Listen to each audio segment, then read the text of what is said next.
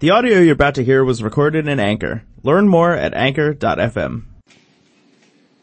Bonjour à tous, je suis Séverine du site www.imoancoach.fr. Je suis ravie de vous retrouver sous ce format. Donc aujourd'hui, j'ai décidé de vous parler d'une étude qui a été menée pour le compte du réseau immobilier Century 21 et parue sur le site immobilier.figaro.fr. Et cette étude traite du logement rêvé des Français. Euh, donc cette étude euh, nous dit que le logement qui vous fait rêver est une maison individuelle avec euh, garage, d'un étage très lumineuse au calme et à moins de 10 minutes des transports. Alors pourquoi je vous parle de cette étude?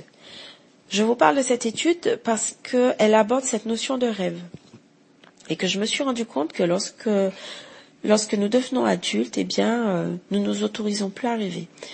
Euh, parce que nous trouvons que nos rêves sont futiles, euh, voire irréalisables, tout simplement. Et donc, nous ne rêvons plus. Pourtant, euh, nos rêves sont nécessaires, parce que nos rêves nous disent ce que nous voulons. Et que lorsque nous avons des rêves, eh bien, nous nous projetons dans l'avenir, nous avons un but dressé devant nous. Et on a oublié également une chose, c'est que Lorsqu'on a un rêve, eh bien notre rêve devient une source de motivation. Et plus notre rêve est clair, et plus nos actions à réaliser le sont aussi. Il y a également une chose euh, importante, c'est que nos rêves nous permettent de garder le cap. Voilà, quand on vit euh, certains coups durs, euh, certaines difficultés, eh bien, ils nous permettent de nous accrocher et de persévérer jusqu'à euh, la réalisation de notre rêve.